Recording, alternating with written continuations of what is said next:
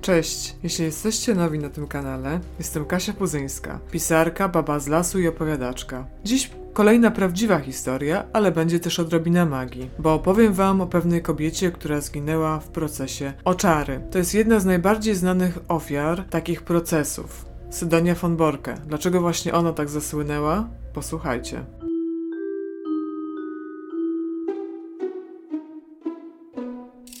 Sydonia urodziła się w 1548 roku w małej wsi w samym centrum obecnego województwa zachodniopomorskiego. Była córką Ottona i Anny. Ojciec Sydonii wywodził się z bardzo starego i szanowanego pomorskiego rodu. Mieszkali w zamku zwanym Wilczym Gniazdem. Sydonia miała jeszcze dwójkę rodzeństwa, starszego brata Urlicha i starszą siostrę Dorotę. Jako najmłodsza często była rozpieszczana i ogólnie jej dzieciństwo było bardzo szczęśliwe. Aż do momentu, kiedy jej ojciec zmarł. W tamtym czasie nie było to takie wszystko oczywiste jak teraz, żeby wdowa miała zamieszkać z dziećmi po prostu sama w swoim domu. Musiała mieć takiego opiekuna prawnego. Na kuratora Anny i jej dzieci wyznaczono krewnego Ottona, ale Anna nie była zachwycona, ponieważ on był znany z takiego porywczego, krewkiego charakteru i wówczas Anna zgłosiła się do księcia szczecińskiego o pomoc, żeby tego kuratora jej zmienić. To jest o tyle istotne, że potem kiedy Sydonia miała kłopoty, również zgłosiła się do księcia i miało to konsekwencje na całe jej życie, ale do tego przejdziemy za chwilę. Na razie w 1560 roku Urlich, czyli starszy brat Sydonii, został uznany za na tyle dorosłego, że mógł już przejąć pieczę nad majątkiem po ojcu. Być może było to związane z tym, że planował ślub z córką jednego ze swoich prawnych opiekunów i ten opiekun na pewno chciał, żeby ta córka już to wszystko otrzymała. Ponieważ planowany był ślub, Urlich dogadał się z siostrami w ten sposób, że miały one zrezygnować z dziedziczenia po rodzicach, a on w zamian co roku miał wypłacać im pewną kwotę na ich utrzymanie, a gdyby chciały wyjść za mąż, to miał wypłacić im posag w wysokości 1000 guldenów. Początkowo Sydonia i Dorota miały zamieszkać z bratem i jego nową żoną. Niestety panie się nie dogadywały i siostry musiały opuścić posiadłość. Kolejne lata zmieniły się w taką walkę ciągłą z Urlichem, który nie za bardzo chciał im te alimenty wypłacać, być może pod y, wpływem swojej żony. I w końcu w wyniku tych wszystkich zatargów Sydonia trafiła na dwór Jana Fryderyka, czyli księcia szczecińskiego. Miało to potem swoje konsekwencje na całe jej życie. Jan Fryderyk powiedział, że jej pomoże, ale nie zrobił tego wcale z takich do końca altruistycznych powodów.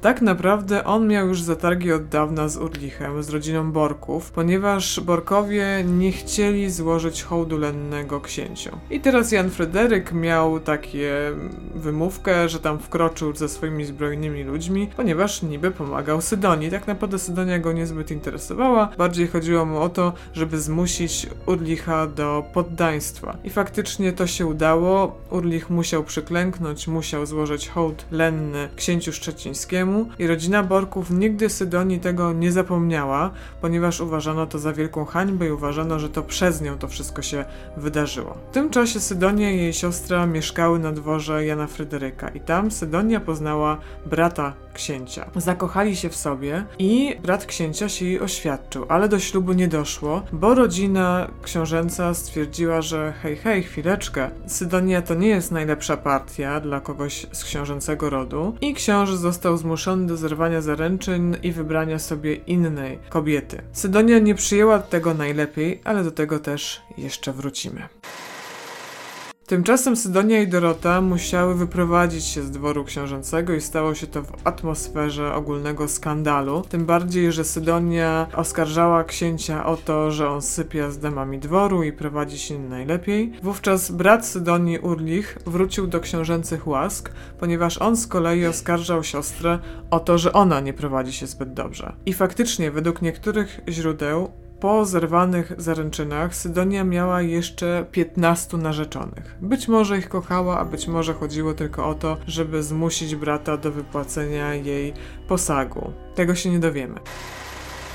Dorota zmarła w 1601 roku, a Urlich dwa lata później. Niewiele to zmieniło sytuację Sydonii, ponieważ majątek po Urlichu przejął jego syn i bratanek Sydonii traktował ją dokładnie tak samo jak jego ojciec, czyli nie za bardzo chciał jej wypłacać te pieniądze, a ona cały czas próbowała dojść swego, że coś jej się należy prawnie. W końcu trafiła, bo nie miała gdzie mieszkać, trafiła do takiego klasztoru. Właściwie to już nie był klasztor, ponieważ w tamtym czasie protestantyzm wchodził na ziemię Pomorza, już e, likwidowano klasztory i w zamian za klasztory powstawały takie zakłady dla panien, które miały uczyć je życia w pobożności. I do jednego z nich, do Marianowa, trafiła właśnie Sydonia, była najstarszą pensjonariuszką, bo miała już powyżej 50 lat, a mieszkały tam tak naprawdę nastolatki. I od razu po wprowadzeniu się Sydonia popadała w konflikty zarówno z pensjonariuszkami tego zakładu, jak i z opatką, Magdaleną. Magdalena mianowała ją wprawdzie swoją zastępczynią, ale Sydonia podejrzewała, że to było tylko po to, żeby uśpić jej czujność, bo Sydonia bardzo patrzyła Magdalenie na ręce i uważała, że opatka robi różnego rodzaju malwersacje finansowe. I w tym momencie Sydonia postanowiła zgłosić się do księcia, mimo że miała z nim na aby go o tym poinformować i poprosić o to, żeby zwołał jakąś komisję, która miałaby to wszystko sprawdzić. Książę faktycznie taką komisję zwołał, z tym, że do komisji należał pewien człowiek, który był spokrewniony z opatką. Sydonia powiedziała, no chwileczkę, on jest spokrewniony z opatką, no to nie będzie obiektywny, ale książę nie zwracał na nią uwagi, już wtedy zaczęto też mówić o Sydonii jako takiej pieniaczce, takiej, która ciągle się z kimś procesuje, która ciągle e, robi kłopoty. Komisja oczywiście stwierdziła, że żadnych malwersacji nie było. Sydonia postarała się o zwołanie drugiej komisji, już z własnych pieniędzy to sfinansowała, ale tymczasem plotki na jej temat już były rozpuszczane. Plus pojawiły się nowe, a mianowicie zaczęła być oskarżana o czary.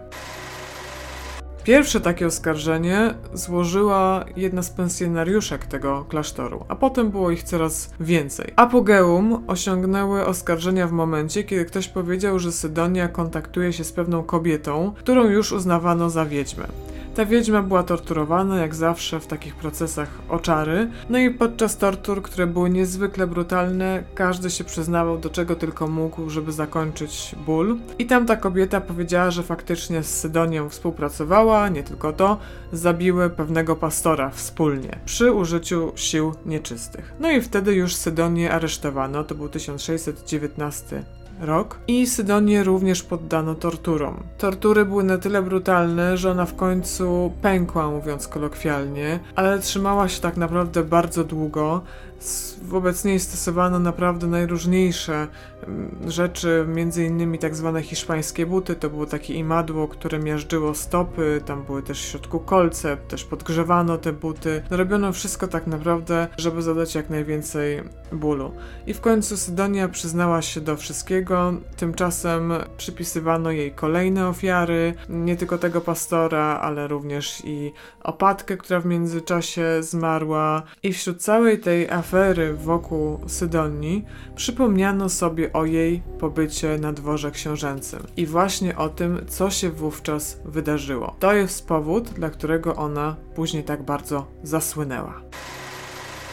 Otóż, kiedy brat księcia zerwał zaręczyny z Sydonią, ona była niepocieszona. I to oczywiście za mało powiedziane. Tak naprawdę szalała ze złości, szalała też z bólu i rzucała na prawo i lewo zarówno oskarżenia, jak i takie złorzeczenia. Wśród nich były słowa, które wszyscy zapamiętali o tym, że wyginie książęcy ród. Od tamtego czasu do momentu, kiedy Sydonia została aresztowana, minęło kilkadziesiąt lat. I przez te kilkadziesiąt lat faktycznie ani książę, ani jego bracia nie mieli potomków. I w całej tej aferze dotyczącej klasztoru przypomniano sobie o tym i uznano, że to wszystko przez klątwę, którą rzuciła Sydonia. I uznano, że przez nią cały ród książęcy wyginie. Wtedy już zdecydowano, że na pewno Sydonia jest winna, skazano ją i 19 sierpnia 1620 roku wykonano wyrok. Najpierw ścięto jej głowę, a potem spalono